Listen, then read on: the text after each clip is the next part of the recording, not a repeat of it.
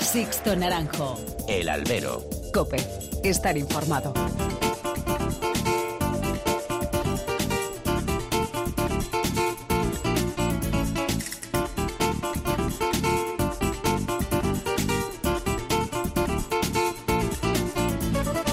¿Qué tal? Muy buenas y bienvenidos a esta nueva emisión del Albero, la cita con los toros que tenéis todas las semanas aquí en cope.es. Recibido un cordial saludo de que nos habla de Sixto Naranjo en nombre de todo el equipo que realiza este programa. Todavía seguimos digiriendo los resultados de las elecciones autonómicas en Andalucía y sobre todo de esa explosiva entrada de Vox en el Parlamento regional. Estos últimos días se han multiplicado las apariciones de su líder, de Santiago Abascal, junto a Morante de la Puebla. Y es que el diestro cigarrero se ha convertido en ariete de la formación verde. Morante con sombrero y furgoneta haciendo campaña por Vox, Abascal visitando la finca de Morante, ambos visitando el cementerio de San Fernando en Sevilla durante el día de las elecciones. A Morante se le podrán echar en cara muchas cosas, pero no su obcecación y férrea defensa en aquello en lo que cree. Como también se echaba en falta que algún personaje de este mundo, el de los toros, diese la cara sin ningún tipo de complejos. Ojalá hubiesen más toreros que mostrasen su compromiso, sean cual sean sus ideas. Y es que Vox ha irrumpido en la vida política de nuestro país con ideas que en lo político pueden originar muchos debates. Pero lo que no podemos echarle en cara a esta formación es su defensa de la tauromaquia, hasta ahora inquebrantable. El Partido Popular sigue en su sí, pero me escondo, no vaya a ser que digan. El PSOE sigue mostrándose como una veleta que se muestra tibio y dependiendo de dónde convenga no el apoyo. Ciudadanos no se moja ni lloviendo. Y eso sí, el ataque claro, continuo e indisimulado de Podemos y sus confluencias que no ocultan sus intenciones prohibicionistas con los toros. Y en esto, en este mundo, también impera lo políticamente correcto aquí en los toros. Y parece que nos avergüenza que un partido político dé su apoyo a la fiesta porque éste se encuadre en la derecha sociológica. Siempre venderá más decir que la fiesta tiene vigencia y se defiende porque ha gustado o gusta a gente de la izquierda política y cultural. Pero si sale alguien de derechas que muestra su apoyo, entonces salimos con esas frases tan manidas como la fiesta no tiene banderas o los toros no son de izquierdas ni de derechas. La superioridad moral de la izquierda que ahora zurra sin piedad a un morante cuando hasta hace dos días le bailaba el agua con sus discutibles veleidades. Pero quizá muchos andaluces han visto amenazadas sus tradiciones y costumbres por esa izquierda a la que se le ve el plumero con sus ansias prohibicionistas y sus ganas de uniformarnos a todos bajo su ideal de sociedad. Y si no, que algunos se acuerden de la vergonzante postura que adoptaron los socialistas catalanes y que contribuyó a que el Parlamento de Cataluña prohibiese los toros en esa región española en el año 2010. Seguro que hay cosas mucho más importantes cuando uno va a pensarse el voto y que hay aspectos más prioritarios para la vida común de este país que los toros. Pero a la gente no se le puede prohibir lo que forma parte de su vida. Y los toros, para una inmensa minoría, siguen siendo algo más que un simple entretenimiento. Ojalá los partidos llamados constitucionalistas mostrasen su apoyo tácito a la tauromaquia y la defendiesen como patrimonio histórico-cultural de España que es desde 2013 y la sacasen de la vida pública y de ese eterno debate que dice toros sí o toros no. Entonces, claro, que nos olvidaríamos de banderas. Comenzamos. Sixto Naranjo. El albero. Cope. Estar informado.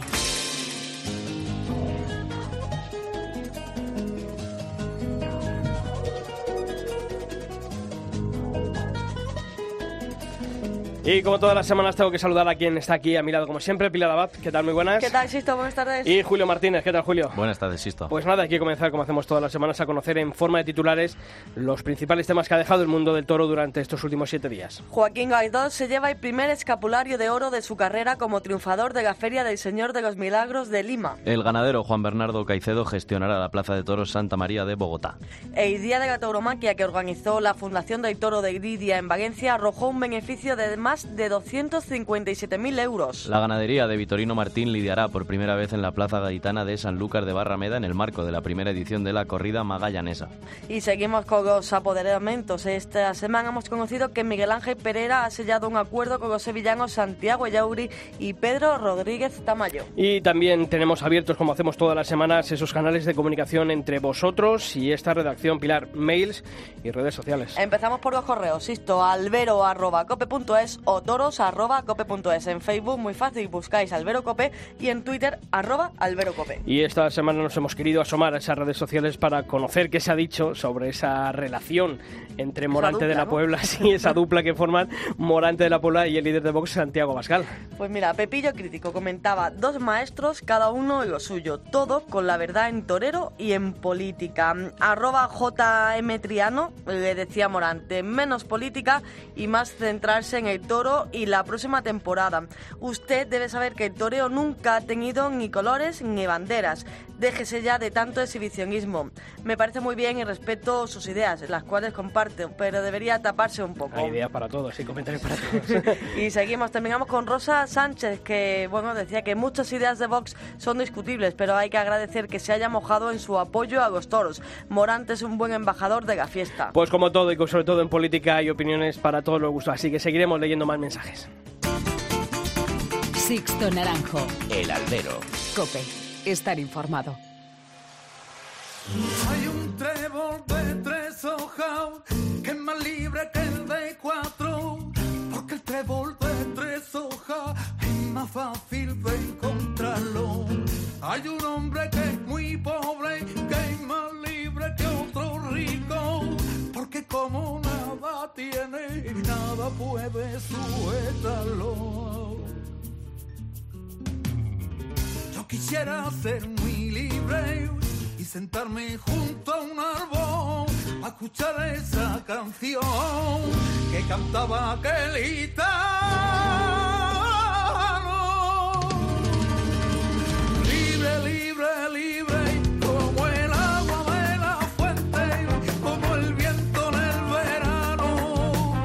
Bueno, pues esta semana vamos a comenzar esta nueva edición del Albero hablando con uno de esos toreros jóvenes que han sido triunfadores del año en Madrid.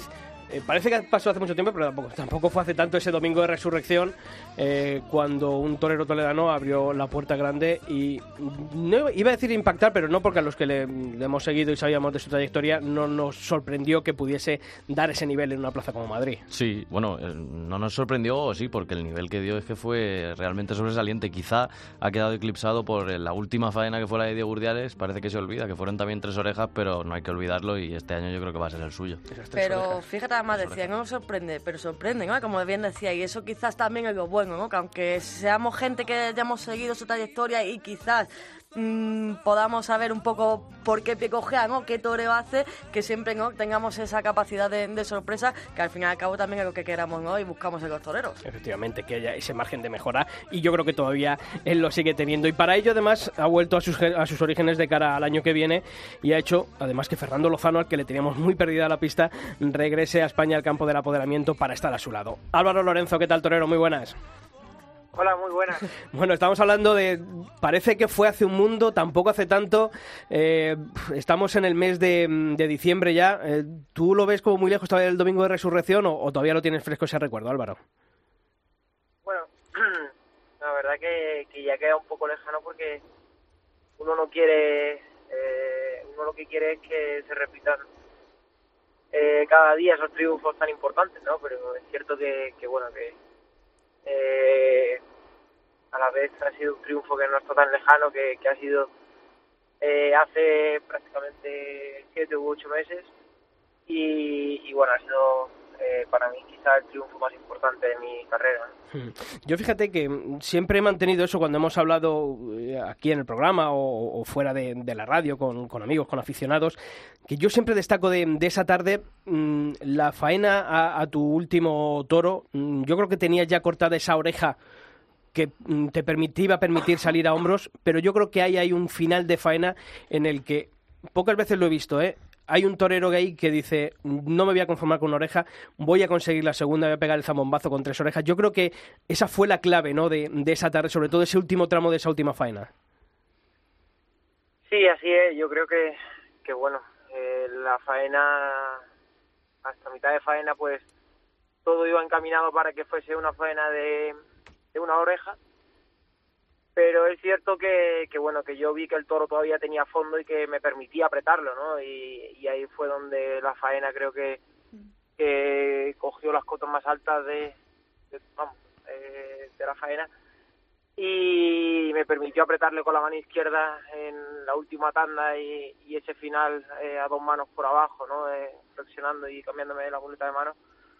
Pues bueno, ahí creo que fue donde la faena pues eh, cogió eh, a un nivel mayor y luego pues la buena rúbrica con la espada, ¿no? Fue lo que me permitió que, que quizá esa faena que, que podría estar en una oreja, pues ponerla de dos, ¿no? Que, que es lo que yo busqué porque bueno, uno, uno siempre quiere más, ¿no? Y sobre todo en esas plazas y yo no me podía conformar con, con esa oreja cuando eh, sabía que podía ir a por esa segunda, ¿no?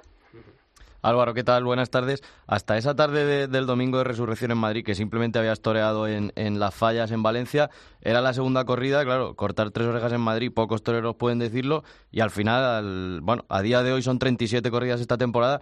¿Cuántas tenías firmadas antes de, esa tarde de Madrid? Y de esas 37, bueno, 35, ¿cuántas son gracias a, esas tres orejas? Bueno, pues la verdad que, que me ha servido mucho para la temporada, ¿no? Eh, era la segunda corrida de, de la temporada y no tenía no tenía tampoco muchas corridas, ¿no? Tenía 15 días más tarde una corrida de cuadri en Palos de la Frontera y luego tenía hecho las dos de Madrid y poco más, ¿no? Y bueno, pues gracias a, al triunfo ese tan importante, pues eh, se abrieron muchas puertas y, y ha acabado siendo una temporada muy importante. Y fíjate, Álvaro, estábamos hablando antes eh, de que en el SE hemos seguido tu trayectoria, desde que, desde que empezaste, tu trayectoria como novillero. Eh, este año apenas, eh, pues bueno, un año y poco, ¿no? Desde que tomaste la alternativa. eh, y lo difícil que es esto, pero sin embargo, lo fácil, entre comillas, que ha sido para ti, ¿no? Dar el salto a Matador de Toros y un año después eh, ya no solo mantenerte en más o menos en el nivel ¿no? que mostrabas de novillero, sino ir a más, Álvaro. Bueno, la verdad que sí, ¿no? Fácil, fácil no hay nada en esta profesión. Y bueno, creo que en ninguna, ¿no? Pero, pero en esta aún eh, es todo muchísimo más difícil, ¿no? Pero sí es cierto que, que bueno, pues que mi trayectoria siempre, gracias a Dios, pues a, o- bueno, como es normal, ¿no? Con, con algún momento eh, más a favor y otro más en contra, pero siempre que ha tenido un, un buen nivel y siempre eh, he podido estar eh, ocupando un lugar de privilegio, ¿no? Tanto de novillero como ahora de matador, ¿no? Es cierto que, que hasta el triunfo de Madrid, pues, eh, las cosas no terminaban de romper como matador, pero, pero bueno, eh, prácticamente antes de torear mi corrida número 20, creo que era la 19, la que la de Madrid, pues, eh, o la 18, o la 20, pues llegar a Madrid y conseguir un triunfo tan importante es lo que te ayuda, ¿no? A, a que, bueno, pues que tu, tu trayectoria, pues, siga en un nivel ascendente, ¿no? Álvaro, estás diciendo Madrid, ¿no? Evidentemente ha sido pues lo más importante, ¿no? Y ha sido lo que ha permitido quizás que esta temporada pues también salieran más festejos, pero también, mm, bueno, hemos visto muchísimos novilleros, ¿no? Eh, cuando tienen esa etapa de novilleros y que vemos esa carrera meteórica y siempre tengan más destacados, cuando dais ese salto a, a matadores, pues os cuesta, ¿no? Y, y, bueno, pues también es un poco lógico, ¿no? Ese bache, pero en tu caso, ¿cuál crees que ha sido un poco la clave para ante todo mantener un poquito esa regularidad de novillero que no es fácil, pero como hemos dicho. Eh, llegar a superarla incluso, Álvaro. Bueno, pues la clave ha sido pues el trabajo y el sacrificio de, de- que, bueno que siempre me ha gustado mantener en todos los inviernos, ¿no? Siempre he creído que los inviernos han eh, son importantísimos para los toreros y son los que van a marcar luego el resto de la temporada, ¿no? Y, y creo que esa ha sido la, la clave, ¿no? Eh, que me ha permitido eh, pues eh, mantenerme siempre con, con un buen cartel e incluso ir mejorándolo tarde tras tarde, ¿no? Eh, la preparación y la constancia y, y siempre eh, estar lo más preparado posible para cuando lleguen las oportunidades poderlas aprovechar. sin embargo, mm, fíjate que siendo un triunfo con la fuerza que tiene un domingo de resurrección en el mundo del toro, además en la Plaza de Toros de las Ventas, y es verdad que no, terminando la temporada con un buen número de corridas de toros, sin embargo, tampoco se tradujo en un número elevado en, de apariciones de Álvaro Lorenzo en plazas de, sobre todo de primera, ¿no? Porque quitando Bilbao, que además fue por la vía de la sustitución, es verdad que luego hay plazas de segunda, como puede ser eh, Santander, Gijón, eh, Ciudad Real, eh, pero, pero falta, ¿no? No sé si tú lo ves así, a, esta temporada 2018 de Álvaro Lorenzo le falta esa presencia o, le faltó esa presencia en plazas de primera. Bueno, no cabe duda que uno lo que quiere estar anunciado en todas las plazas de primera categoría, ¿no? Pero bueno, es, difícil, ¿no? Es difícil y bueno, uno espera que cuando llega un triunfo tan tan rotundo y tan importante en una plaza como la de Madrid, eh, a principio de temporada, pues que, que tenga la máxima respuesta posible, ¿no? En, cuanto a, a, contratos en, en, las ferias importantes, ¿no? Y si es cierto, bueno, pues que, que he estado en, en algunas de ellas, he estado en la feria de Nimes, he estado en, eh, en Bilbao, he estado en Zaragoza, pero fuera de fuera de ahí pues eh, me hubiera gustado, ¿no? Además eh, estar en otras plazas de primera categoría y, y, en otras muchas de segunda, ¿no? Que también también he podido entrar, ¿no? Como bueno, Santander, Gijón, Albacete, Ciudad Real, Toledo, Cuenca, bueno, pues Granada, han sido han sido varias, ¿no? Las plazas de segunda en las que he estado, pero pero bueno, uno uno siempre quiere más y, y bueno, pues ojalá que con el tiempo lleguen los triunfos que me posibiliten el, entrar en esas ferias ¿no? y en esas plazas. Y Álvaro, dices que bueno que no han sido las mayores tardes o, bueno que te hubiese gustado más torear en plazas de primera, pero sí que es cierto que por lo menos para mí, no sé, corrígeme si, si me equivoco, los tres triunfos más importantes de la temporada son las tres orejas de Madrid el toreo al natural al toro de Vitorino en, en, Bilbao y las dos orejas al toro de Montalvo en Zaragoza, que además son en tres fechas importantes, ¿no? A principio de temporada, a mitad en, en Bilbao y a final en Zaragoza, que siempre se dice para dejarlo hecho para el año que viene. ¿Con cuál te quedas de las tres o, o en cuál disfrutaste más o en cuál de verdad dijiste, pues eh, aquí es donde yo tengo que demostrar que, quiero estar para el año que viene? Bueno, las tres, ¿no? Las tres muy importantes y cada una en su momento, ¿no? Porque es cierto que, que quizá para mí la más importante fue la de Madrid porque eh, era eh, la situación eh, me llegaba en el momento eh, que más difícil lo tenía que era el momento que tenía que pasar algo sí o sí para para que bueno se tradujese en, en contratos y, y quizá esa era la que más falta me hacía no pero bueno para mí Bilbao también era muy importante. Y era una apuesta fuerte la que había hecho, ¿no? Él, eh, matando la corrida de Vitorino, nunca había toreado ninguna corrida de Vitorino y, era una apuesta fuerte, ¿no? Eh, pero bueno, la, me lo tomé eh, con, ilusión y con ganas porque realmente me apetecía, ¿no? Me apetecía eh, matar una corrida de Vitorino en, una temporada tan importante como era esta para mí y bueno, pues la verdad que poder triunfar también en Bilbao y con una corrida de toros de Vitorino, pues algo importante, ¿no? Fue muy importante para mí, sobre todo poder disfrutar con los dos toros que me tocaron en suerte, ¿no? Y bueno, quizás eh, la faena eh, más redonda puede ser junto con la de Madrid, ¿no? Pero la faena más redonda fue la de la de Zaragoza, ¿no? Un, gran toro, un toro muy bravo de Montalvo y, y bueno, eh, también era una, una fecha muy importante para acabar la temporada por todo lo alto, ¿no? Como, como debía de ser. Y termina la temporada, Álvaro Lorenzo da por concluida su relación de apoderamiento con Nemesio Matías.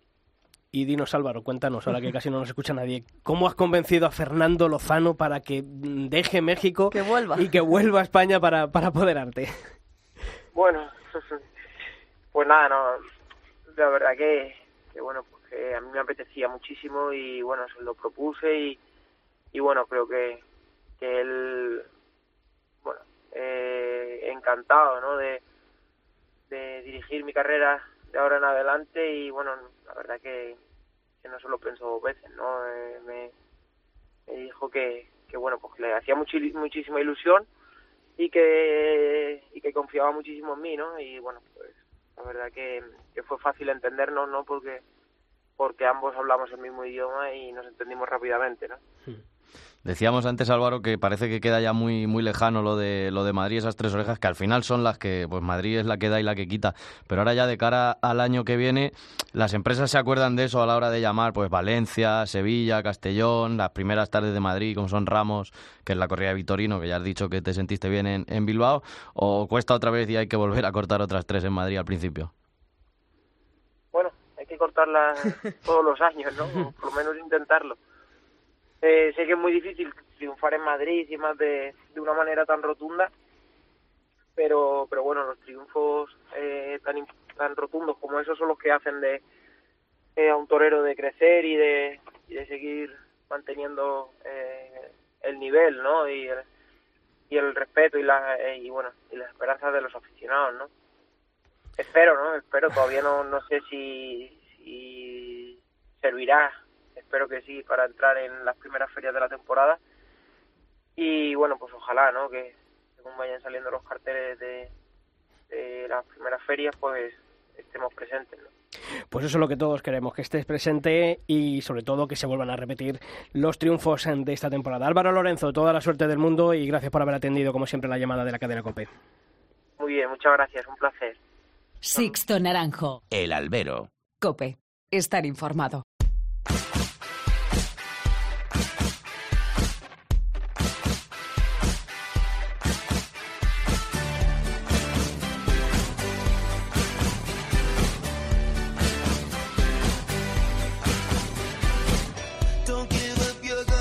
Ya sabéis que aquí en nuestra web, en cope.es barra toros, no descansamos ningún día de la semana y que la actualizamos con todas las noticias que deja la actualidad del mundo del toro. Y ese repaso a esas noticias más importantes de estos últimos siete días lo vamos a comenzar hablando de un diestro peruano Pilar que ha ganado su primer escapulario de oro allí en Lima. Se trata de Joaquín Gaidós, eh, que se ha convertido en el triunfador de la Feria del Señor de los Milagros. El diestro peruano cortó tres orejas el domingo 25 de noviembre ante toros del puerto de San Lorenzo.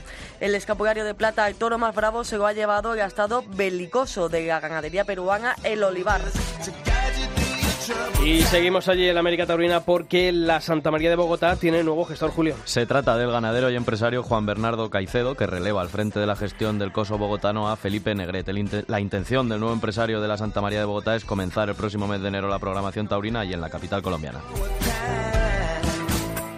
Hablamos ahora de la Fundación del Toro de Lidia que ha presentado las cuentas del Día de la Tauromaquia que celebró el pasado mes de octubre en Valencia. Un día de la tauromaquia que arrojó un beneficio de 257.493 euros que se destinarán a la defensa y promoción de la tauromaquia.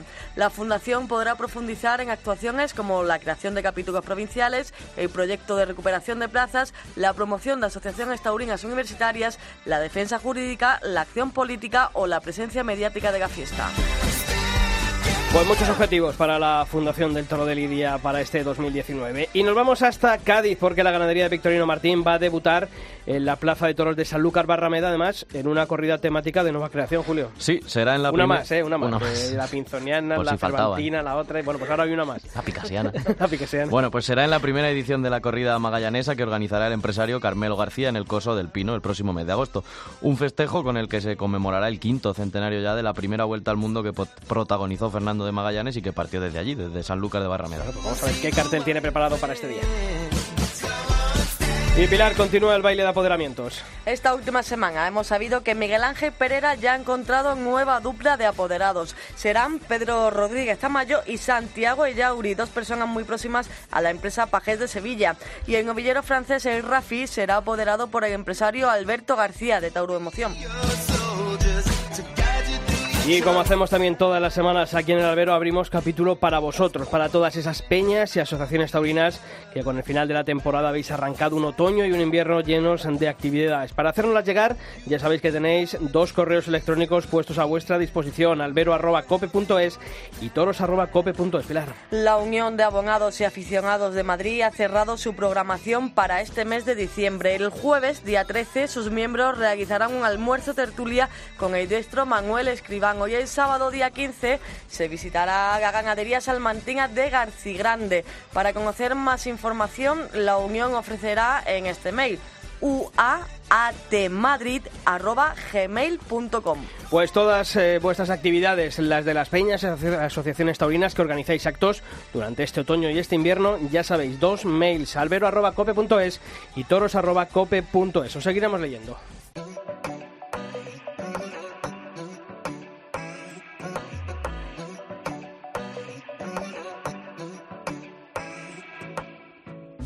No sirva de nada mi mejor esfuerzo. No hay palabra en este mundo que te haga cambiar. Oh, no, no, no, no, no, no. Tú elegiste tu camino aunque yo quede lejos. Y decidiste caminar. Y yo como un tonto esperando por ti. Mientras tú ya tienes un mundo sin mí. Mío se cae a pedazos. No me dan los brazos para pelear por ti. Doy gracias a Dios de que te alejaras. de que te alejaras. Yo tengo mi voz, tú no tienes nada. Yo tengo mi garganta, tengo mis manos. Bueno, pues ahora aquí en el Albero queremos abordar la situación de la fiesta en nuestro país vecino, en Portugal, que además ha sido noticia en estos últimos días al conocerse que el, eh, que el Parlamento ha bajado el IVA de los festejos taurinos y sobre todo la polvoreda política que ha levantado ese debate político a cuenta de los toros. Nosotros nos fijamos de aquí de España, pero también en todos los sitios... Bueno, pero también iba a decir yo. ¿no? Que como se fijen aquí, que, como que hemos hecho aquí, que, que, que de ejemplo por allí, vamos. Efectivamente. Eh, Aquí lo bajaron, pero como si nada. Como si aquí, no, aquí lo que no ha bajado es el dinero en los bolsillos de, de algunos y no, no ha repercutido. Bueno, pues para hablar de todo ello contamos con Elder Mileiro, que es el director de comunicación de Protoiro, de la Federación Portuguesa de Tauromaquia. Elder, ¿qué tal? Muy buenas. Hola, buenas tardes. Bueno, como decimos, ¿no? El debate político allí en Portugal también encendido a, a cuenta de los toros y sobre todo de, de esa bajada del IVA que ha provocado, bueno, pues una pequeña crisis de gobierno allí en Portugal, ¿verdad? Sí, sí, verdad, verdad.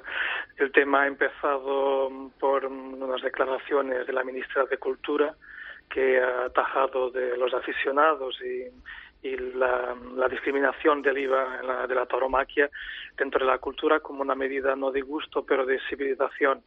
Entonces, a partir de ahí, la, la cosa ha ganado un- una preponderancia muy grande y, claro, han salido toda la gente a la crítica, no solo los aficionados y los estamentos taurinos, claro que hemos pedido de inmediato que se dimitiera, pero sobre todo ha sido muy importante ver la reacción social de mucha gente, de los principales eh, opinion makers de, Portugal, de, de diarios, telediarios y todo lo demás, que muchos de ellos que no les gustan los toros, pero que no podían de manera ninguna aceptar ese tipo de calificativo y de discriminación cultural. Y eso para nosotros es muy importante porque no solo, no solo lo hemos gestionado para que tuviera un poco ese impacto mediático de nuestro trabajo de lobby, pero también porque ha sido una reacción social orgánica de, de defensa de los toros de parte de los taurinos, pero también de los no taurinos. Y eso es muy satisfactorio. sobre todo y para centrar un poquito el, el balón, ¿no? como se suele decir en el mundo del fútbol, el PSOE E es el, el partido que, que sostiene el gobierno, apoyado por la izquierda radical y par- por el Partido Comunista. Sin embargo, el Partido Comunista se unía a los conservadores, a los dos partidos conservadores, para votar eh, a favor de esa reducción del IVA, mientras la izquierda radical es la que, bueno, propone, ¿no? Esa, bueno, en su afán prohibicionista, pero que se mantuviese ese, mm, ese porcentaje del IVA al 13%, y eso incluso ha mm, llevado a, a- a un lugar a que varios diputados del PSOE se hayan desmarcado incluso de la posición del gobierno, ¿verdad? Sí, verdad. El tema am, ha surgido porque en el presupuesto del Estado, como el Partido Socialista portugués no tiene mayoría, entonces tiene que tiene un acuerdo parlamentar o un soporte parlamentar de lo, del Podemos portugués, el bloque de izquierdas y eh, de los comunistas. Pero los comunistas son taurinos desde siempre y nunca nunca atacan la fiesta de manera ninguna, para al revés la apoyan. Entonces eh, en esa negociación del presupuesto del Estado, el bloque de izquierdas ha pedido que la tasa del IVA de, de los toros fuera al 23, a la tasa máxima, no mantenerlo en, el 13. Y entonces, eh, aún más, hubo otras medidas como la discriminación, porque en Portugal los profesionales taurinos tienen una exención de IVA en la prestación de servicios.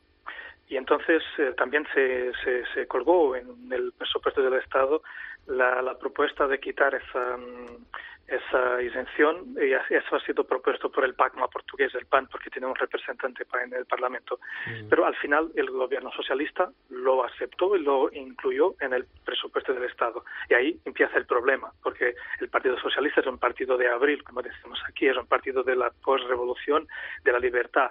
Entonces, por primera vez ha aceptado ese tipo de medidas. La consecuencia fue que el líder parlamentar del Partido Socialista se ha volcado en contra de la propuesta del gobierno y la mayoría de los diputados del partido en el Parlamento han signado una propuesta para que eh, el IVA de los toros bajara también dentro de todo el IVA cultural. Y al final, la votación final, porque el Partido Socialista ha pedido que, lo, que se votara individualmente cada diputado, y al final la mayoría de los, diputados socialistas han votado en contra de su propio gobierno para que el IVA em, de los toros bajara al 6%. Como podéis ver, ha sido algo muy importante y muy relevante. Probablemente es un caso único en la historia parlamentaria portuguesa, pero que ha mostrado una vez más de qué lado están los defensores de la libertad y los partidos y la sociedad. Ha sido una victoria tremenda para los toros, ha sido tremendo, porque ha sido un tema muy, prácticamente durante más de dos semanas no se ha hablado de otra cosa que de toros, lo que ha sido muy bueno, porque nos ha permitido hablar de muchos temas de toros y al final ha sido una gran victoria para, para la cultura y para los toros. Elder, ¿qué tal? Aquí en España también pasó hace poco lo mismo, que bajaron el IVA, pero no fue algo más que, pues eso, simbólico. Y allí, bueno, en Portugal, cuando, cuando finalmente la medida fue respaldada por la mayoría, bueno, tocaron clarines, creo, y gritaron olés, y se lo tomaron también un poco con sorna, ¿no? Y con gracia, pero ¿realmente hay esperanzas en Portugal de que esta bajada, pues, fomente la fiesta, o, o hay el temor que, como aquí en España, de que simplemente se quede en algo simbólico y al final, pues, el dinero se lo lleven los de siempre?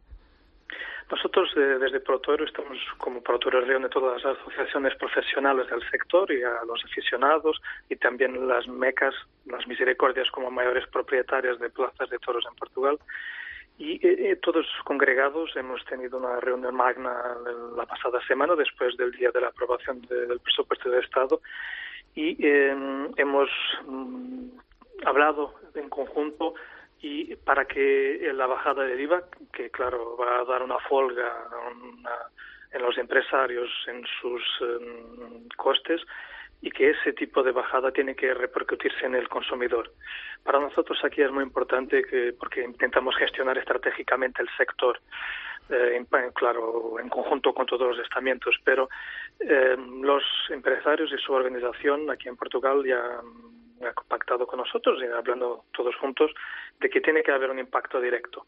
Eh, estamos dando pasos eh, más allá de, eso porque necesitamos también de eh, engrandar el, presupuesto del trabajo de Protoero y vamos a intentar conectar un poco las dos cosas, la bajada del IVA para que repercuta en la gente y vamos probablemente a introducir una medida para que un valor simbólico menor de un euro, de 50 céntimos o un poco más, aún no está finalizado la, propuesta, para que ese valor repercuta para la defensa de la fiesta de cada billete vendido, cada ingreso vendido durante la temporada. Pero lo fundamental aquí es que el IVA repercuta en el consumidor final y estamos trabajando en ello y creo que, eso va a suceder de esa forma, un poco aprendiendo también con, la, con el caso español. Eider, eh, para conocer un poco, bueno, pues eh, este tema ¿no? de, de Gatauromaquia en Portugal, también es importante conocer y saber un poco el ambiente que se respira en, la calle, es decir, eh, bueno, pasa algo mismo que aquí en España, evidentemente, ¿no? Taurinos tenemos eso, pero un poco la sociedad respecto a autoromaquia, la sociedad en Portugal respecto a autoromaquia, mm, ¿por dónde, por dónde respira, Eider? La tendencia animalista es una tendencia global vivimos una cultura anglosaxonizada y eso se repercute en todas las sociedades occidentales, por lo menos. Eh, de ahí que es normal una, creciente presencia animalista. Pero eh, este, este debate sobre el IVA ha sido muy interesante para nosotros porque ha sido una, batalla tremenda, mediática, pero ha sido tremenda no en el sentido de antitaurinos y pro-taurinos, aquí, porque aquí el tema era el debate sobre el presupuesto y sobre la postura del gobierno y se ha enfocado mucho sobre la postura de los socialistas, porque los históricos socialistas, y sobre todo uno que es Manuel Alegre, es un histórico fundador del partido, se ha volcado con los toros y en la defensa de los toros y de la, de, la libertad. Y ese debate, como, como he dicho antes, ha mostrado una, una presión social pro-taurina muy fuerte y creo que mm, los eh, algunos animalistas y antitaurinos que están en el PSOE portugués y en otros partidos han comprendido muy claramente que eh, atacar los toros no es algo rentable políticamente, eh, al revés de lo que podrían pensar. Y eso ha sido la gran confirmación que hemos tenido. Porque, eh, para darte un ejemplo, eh, pocos días antes, uno de los periódicos más importantes de Portugal, que es Expreso, ha hecho una encuesta, porque la hace todas las semanas, una encuesta sobre un tema relevante de la sociedad portuguesa, y la encuesta era sobre la visita la bajada del IVA. Y la mayoría de los portugueses han, han dicho que querían la bajada del IVA de los toros junto con toda la cultura.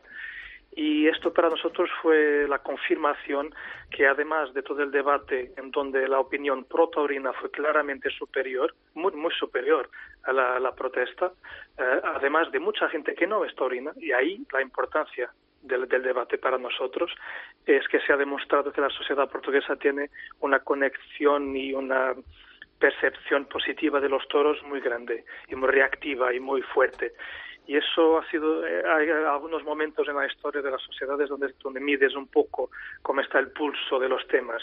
Y después de Barrancos cuando se reintroducieron los toros de muerte en Portugal en el inicio del siglo en el 2001 eh, este ha sido el segundo momento de debate público muy alargado de los toros. Y hemos visto que mm, la, la, visión taurina, la perspectiva taurina, la defensa de la cultura, el derecho cultural de los toros está muy fuerte y arraigado en los portugueses. Y eso nos ha dejado con una inmensa satisfacción y nos deja aquí mucho camino para trabajar para el futuro.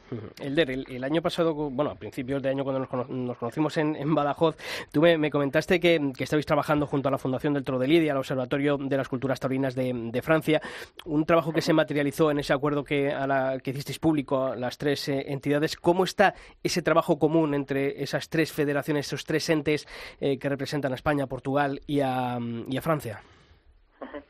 Sí, ha sido un paso muy importante.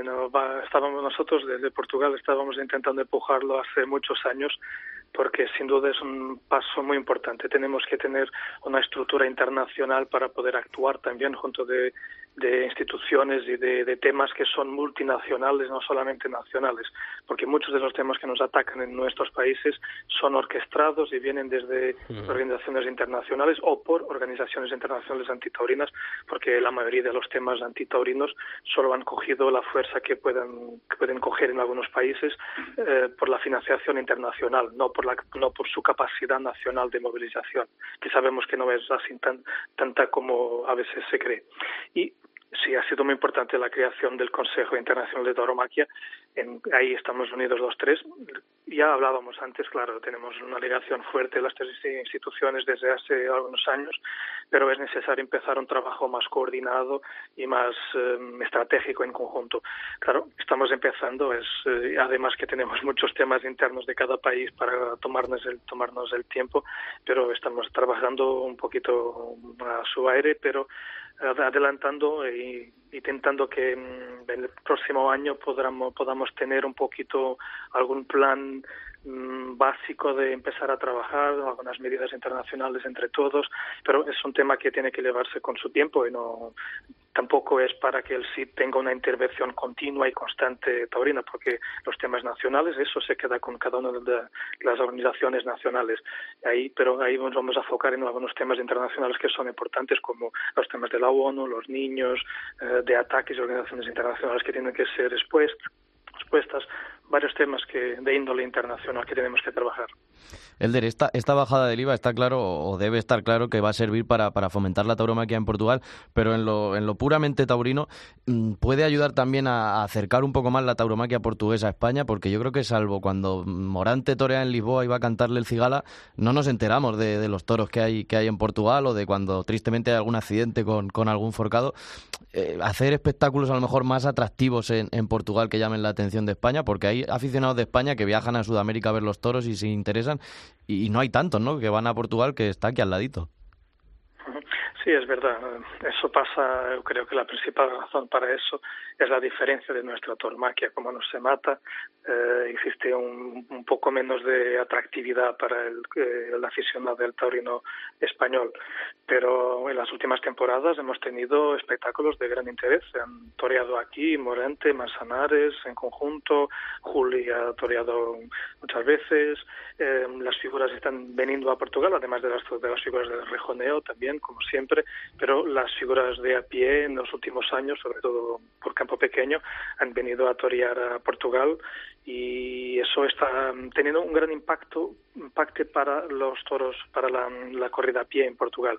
No estamos en el mejor momento de, de, de la parte de matadores y de corridas uh, a pie en Portugal, pero ese efecto de, la, del regreso de las figuras a Portugal que han estado unos más de 10 años un poco aislados de, la tauromaquia portuguesa y desde el 2015 adelante han regresado en fuerza y la temporada de campo pequeño siempre tiene tres, cuatro figuras del toreo a pie todas las temporadas y aún más otras plazas también las están contratando y creo que se está empezando a generar una ligación mayor con ese toreo a pie y Padilla ha tenido un impacto aquí enorme porque además de, de ser un torero reconocido también es un torero popular y llega a un público mucho más alargado y durante las últimas tres temporadas ha tenido un impacto enorme aquí, mucha prensa y mucha atención y toda la gente lo conoce, torinos o antitorinos. Ese es importante, ese tipo de toreros. Desafortunadamente o afortunadamente se despidió y terminó su carrera, pero tenemos claro que seguir ese camino, pero ahí estamos hablando de, un, de una dimensión mucho más empresarial y ahí no, no es tanto nuestra intervención que podrá eh, hacerlo, pero claro que los empresarios ahora tienen un poquito más de, de, de margen para, para trabajar esos temas, claro. Efectivamente. El de Mileiro, director de comunicación de Protoiro, nos alegramos muchísimo de esa victoria de la tauromaquia ahí en Portugal y sobre todo daros la enhorabuena a Protoiro por ese trabajo, por ese lobby que estáis intentando eh, para defender la fiesta de los toros también allí en nuestro país vecino, en nuestros hermanos de Portugal. Elder, un fuerte abrazo y hasta otra. Un abrazo, muchas gracias. Sixto Naranjo. El Albero. Cope. Estar informado.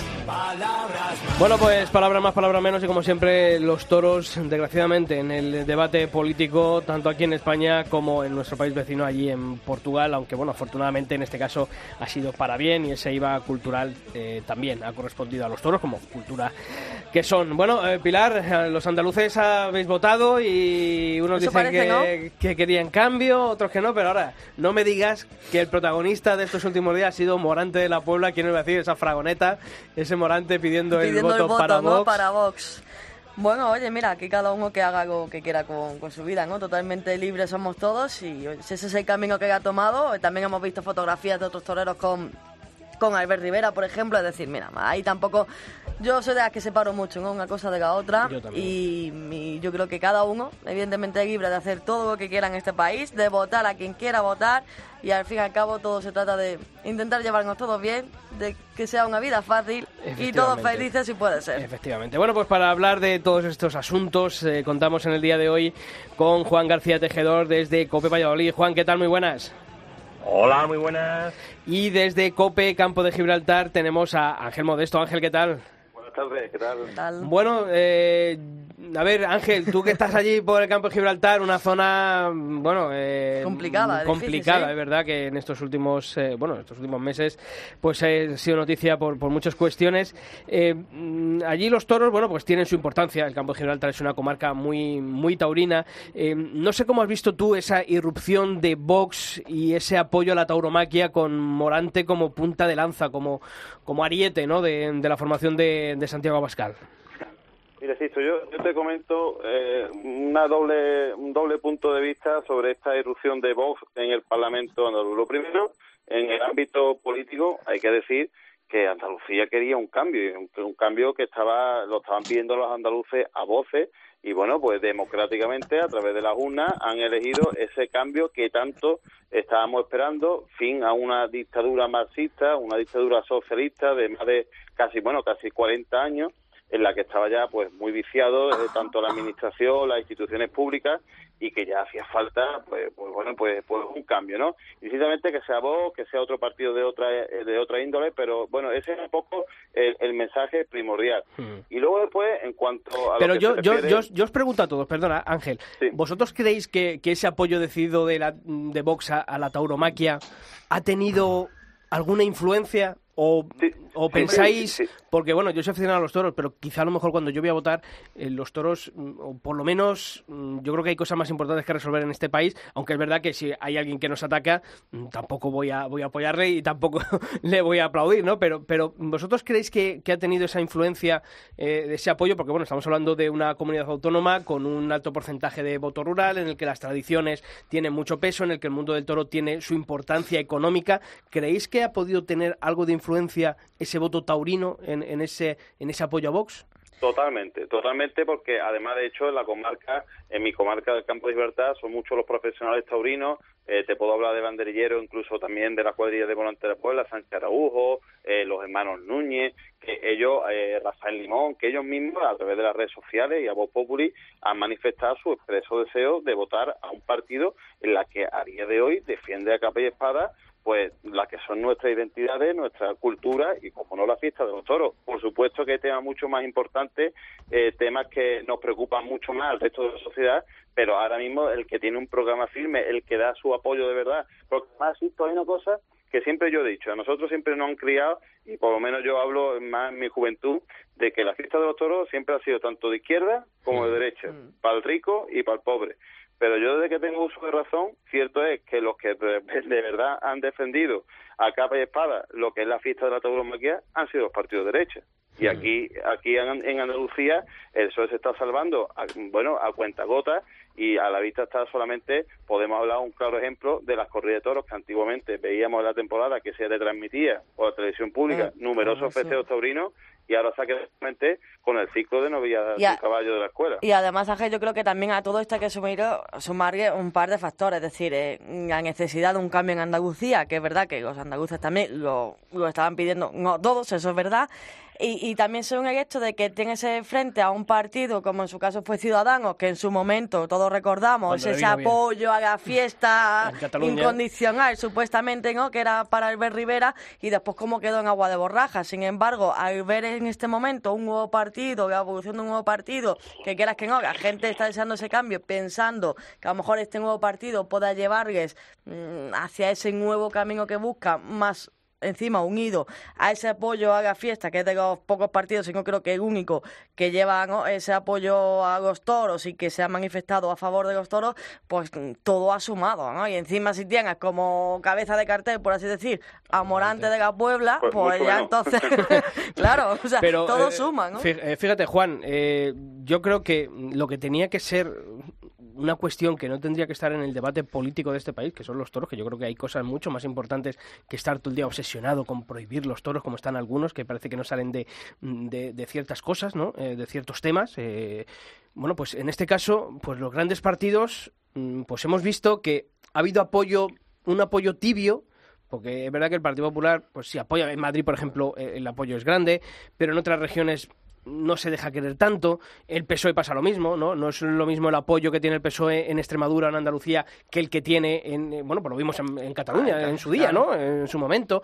Eh, Ciudadanos, como decía, bien decía Pilar, cuando le convino para darse a conocer, llevó la bandera del el mundo taurino en Cataluña y ahora, si te he visto, no me Salió acuerdo. a hombros también, Sí, ¿no? sí, salió a hombros con Serafín Marín, o sea que vamos a Y ver en, que... y en esa salida a hombro de Albert Rivera la Monumental. Por Claro, claro. que salió Juan, y no, pero yo pregunto a Juan, Juan, ¿no crees que, que ese debate político tenía que estar superado y que el mundo de los toros, oye, pues el día que tenga que acabarse porque no hay, no hay aficionados, que, que eso, pero claro, han hecho muchos, eh, sobre todo, ¿no? La izquierda radical, eh, ese ataque tan continuo que obviamente tiene que haber un contraataque favorable al mundo de los toros.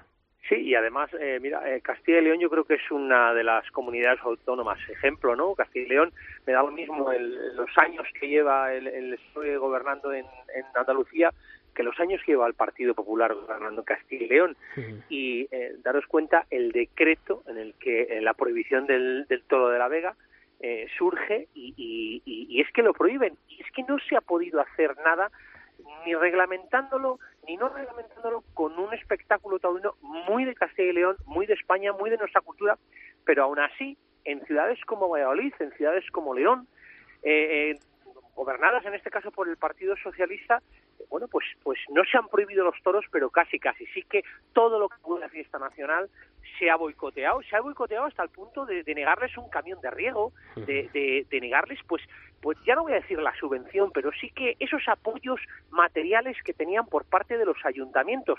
Y además os voy a decir más en este caso. Eh, esos apoyos, o sea, esos gobiernos, en este caso el de Valladolid, eh, socialista, si hubiera sido por, eh, por el alcalde que tenemos, por Óscar Puente, no hubiera supuesto ninguna prohibición, pero como tienen esos pactos tripartitos con Izquierda Unida, con Podemos, son los que hacen que se prohíba cualquier cosa que, que suene a tauromaquia. Entonces, eh, yo creo que, bueno, pues eh, que vos, eh, a mí no me gusta hablar ni, ni de un partido ni de otro partido y si un partido bandera la tauromaquia o no. Pienso que en este caso eh, nos agarramos a un clavo ardiendo y, mm. Y este clavo ardiendo es Vox. En Andalucía a lo mejor eh, han puesto, como se dice vulgarmente, las orejas tiesas y bueno, pues Vox está ahí, ¿no? Pero aquí en Castilla y León, evidentemente, Vox no sabemos ni quién son todavía, no sabemos quién representa Vox en Castilla y León, no hay un llamamiento, vamos a decir, colectivo de Vox, pero sí que es verdad que el Partido Popular no ha apoyado como tenía que apoyar la, la tauromaquia y ya no te voy a decir en un gobierno central ni en un gobierno local, a No, nivel eso- de diputaciones, eso a nivel de diputaciones tampoco, ¿eh? Mm. O sea, es una cosa que sí... Y sobre todo cuando han tenido mayorías absolutas, que es Claro, lo peor. absolutas, es lo peor. todo Para haber podido defender de verdad. Luego cuando Sí. tienen que llegar a, a- a eso, pues ya sabemos que aquí lo más lo más publicista y lo más demagógico es ir en contra de lo políticamente incorrecto que ahora mismo es el mundo del toro, por ejemplo. Pero escuchar, eh, ¿sabéis el problema? O sea, ¿sabéis al final quién defiende la tauromaquia a Javier? Eh, el, el pequeño ayuntamiento, el, Hombre, el alcalde no lo tenga- de los 800, de los 900... que no tiene color que político. claro, y que sin toros no hay fiesta en su localidad. Entonces, independientemente, y a lo mejor es del PSOE, de Izquierda Unida, eh, de cualquier partido, pero, pero tú di que en esa población un 15 de agosto no se corren las vacas, no se corre el toro, o no se hace la, la suelta o la probadilla. Ahí, ahí, se, ahí se, olvida, se olvidan los colores políticos. Ha dicho- Claro, evidentemente, ahí es donde se o- olvidan. Y esa es, esa es, esa es la base de todo lo que pasa. Las poblaciones pequeñas, los Donde se vive, donde se vive la fiesta.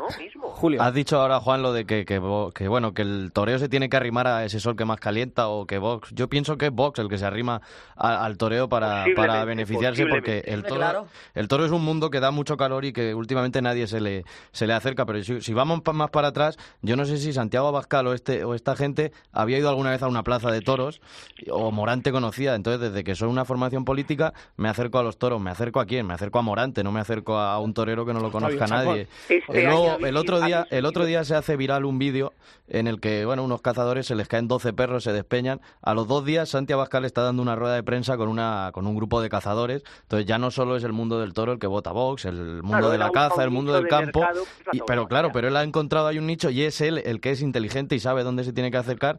Pero que es que el toreo no se tiene que arrimar a Vox porque lo defienda, sino Vox que si quiere que se arrime al mundo del toro. El mundo del toro se tiene que Este arrimar al sí. toro, que es lo que tiene que lo que tiene que hacer. Pero Entonces, es aprovechar, en la claro, de es aprovechar la coyuntura, es decir, de un partido nuevo, eh, esas primeras elecciones. Decía Juan, no conocemos, no, espérate Juan, es que está empezando. Entonces, eh, la primera, esta ha sido la selección de Andalucía. Evidentemente se han volcado ahora en esto. Eh, ¿Qué hay en Andalucía? Sí, sí, eso está muy claro. Si esto es igual, yo siempre he dicho que, que esto es igual a lo que pasó con Podemos en su momento. En Podemos nace en un momento en el que el país está viviendo una situación delicada, muy complicada, en el que mm, aparecen ahí unas figuras que mm, te venden el oro y el moro y evidentemente tú estás escuchando y, y te crees que todo va a ser realidad y todo va a ser Con lo verdad cual, lo que están vendiendo. ¿Qué está haciendo? Claro, ¿qué está haciendo Vox en este momento? Es un partido nuevo, que ahora con las elecciones en Andalucía, que, que si los andaluces estamos cansados, que si Andalucía necesita un cambio de gobierno, que si tal, pues evidentemente, ¿qué es lo que hacen ellos? Aprovechan esa coyuntura. Andalucía, que es, si lo ha dicho Sisto también antes, eh, rural, no sé qué, el campo, la caza. se protegerá la caza como actividad necesaria y tradicional del mundo rural. Toma. Lo que hablamos de que a los dos días de que pase ley- eso, No, es que- ahí con ellos. Pero es que eso, se- que eso, está en el programa de Vox. Sí, sí, pero- Se protegerá la caza. Impulsar ley de protección de la tauromaquia. Vamos a ver, si es que eh, inmigración, mm, ahí yo creo que cogen un poquito porque, bueno, pero también hay Sí, cosas pero que... también de- pero- recoge el desencanto en zonas como Exacto, Almería. como Almería, que encima mucho. arides que elegido, en fin, que es eh, venderte la ya- burra por vender, es decir, eh, me, eh, Saber hago dónde están los problemas Hago un estudio de claros. Andalucía, de los andaluces, y me centro en eso. y ya Pero está. ahora yo os hago la pregunta, Ángel. Eh, hemos- antes Pilar lo ha clavado, ¿no? Con el tema de Ciudadanos, con eh, ese apoyo en Ciudadanos. o sea, es que se, hizo, se dio a conocer en, en- en España entera Albert Rivera saliendo a hombros de la, de la Monumental de, de Barcelona con, con Serafín Marín. ¿Creéis que este apoyo de Vox a la fiesta de los toros va a ser flor de un día porque convenía allí en Andalucía, por ejemplo? ¿O creéis que esto va más allá y puede ser, bueno, pues un apoyo, por lo menos tener un apoyo al mundo del toro en una formación, aunque yo creo que el mundo del toro tenía que trabajar para mantener buenas relaciones con todos los partidos políticos? Hasta que dejen de invitarlo a las plazas de toros, yo creo que ahí se, Bueno, va, se va a cortar el grifo. Lo, lo- lo que es triste de, de- de- de toda esta cuestión, y es una realidad obvia, que al final filtro de poder expresar nuestra identidad, nuestra cultura y también nuestra libertad es que tengamos que pasar por la política. Eso, eso es partiendo de esa base, ¿no? Entonces, al fin y al cabo, es lo que un poco, eh, apuntando lo que hemos dicho antes, nos tenemos que agarrar un clavo riendo porque la verdad es que los años venideros esto pinta mal. Y si al final nos agarramos a nuevas tendencias progresistas, a nuevas tendencias liberales y que al final todo lo que huela a toro y todo lo que huela a tauromaquia, pues no nos vale, oye, tenemos que agarrarnos a lo que sea, ¿no? Entonces yo creo que vos, mira, yo, yo tengo una anécdota de, recuerdo una vez que estuve hablando con don Antonio Gavira, el descansado Antonio Gavira, y me dijo una vez, fíjate, ¿no? Que dice, oye, este proyecto que ahora vos estás iniciando, eh, me comentó una vez que dice, si, si Ángel, dice, si, si todos nos pusiéramos, todos los cazadores, todos los taurinos, fuéramos en un mismo partido, dice, y me hizo una pregunta, ¿cuántos votos pensaría tú que sacaría en toda España? Y le dije, pues mire usted, la verdad que me dice, pues seguramente dos o tres millones. Y hoy un partido hoy en día, con dos o tres millones de votos, es una gran fuerza en todo el país. Entonces, mm, la idea creo que es muy positiva. Y como están las cosas hoy en día, va a brindar, por supuesto, lo que va a ser la tauromaquia y los años que nos queden.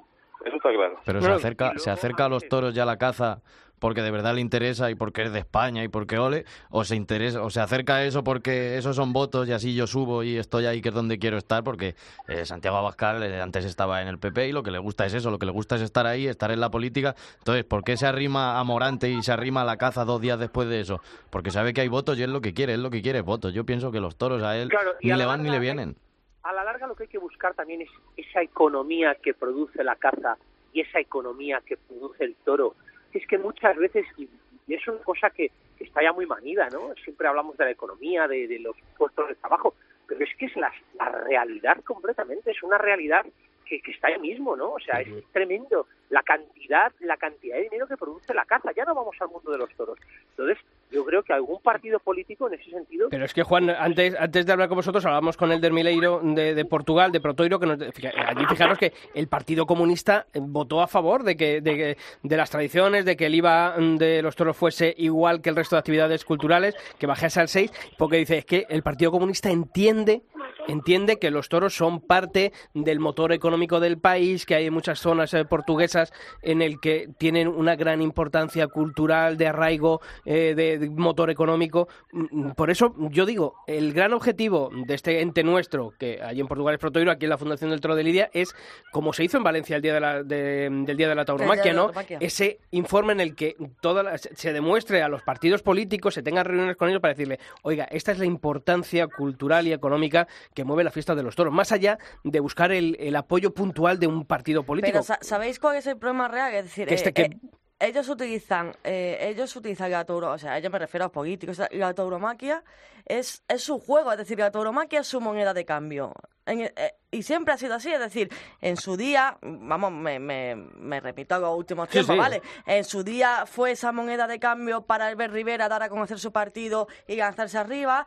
En su día será veramos a ver eh, con Vox y con estas elecciones en Andalucía y en el momento que cada en el momento en que un partido le interese por lo que sea, ya sea para ganar votos, la mayoría será eso, o por lo- por, por cualquier necesidad, siempre va a tener a la, tauromaquia por esa moneda de cambio. Entonces, ¿el problema cuál es? El problema al fin y al cabo sigue siendo el mismo, es decir, que los propios mm, profesionales, los responsables y todo de la tauromaquia, finalmente no es que ya no, no tengan un, bueno, un camino estamos más o menos marcando, ¿no? Un poquito, pero seguimos sin tener marcado ese camino y sin definir ese camino. Entonces, ese va a ser el problema y ese va a ser siempre, porque al final la tauromaquia es la moneda de cambio. Y sobre todo porque vamos a ver en qué acaba todo este lío Por de eso. pactos allí en Andalucía y a ver dónde acaba también la, la fiesta de los toros. Bueno, pues como siempre, un placer hablar con, con vosotros. Juan García Tejedor desde Cope Valladolid. Un fuerte abrazo, amigo. Igualmente a vosotros. Hasta Y luego. también para ti, Ángel Modesto, compañero de Compe Campo de Gibraltar. Un fuerte abrazo. Un fuerte abrazo a todos.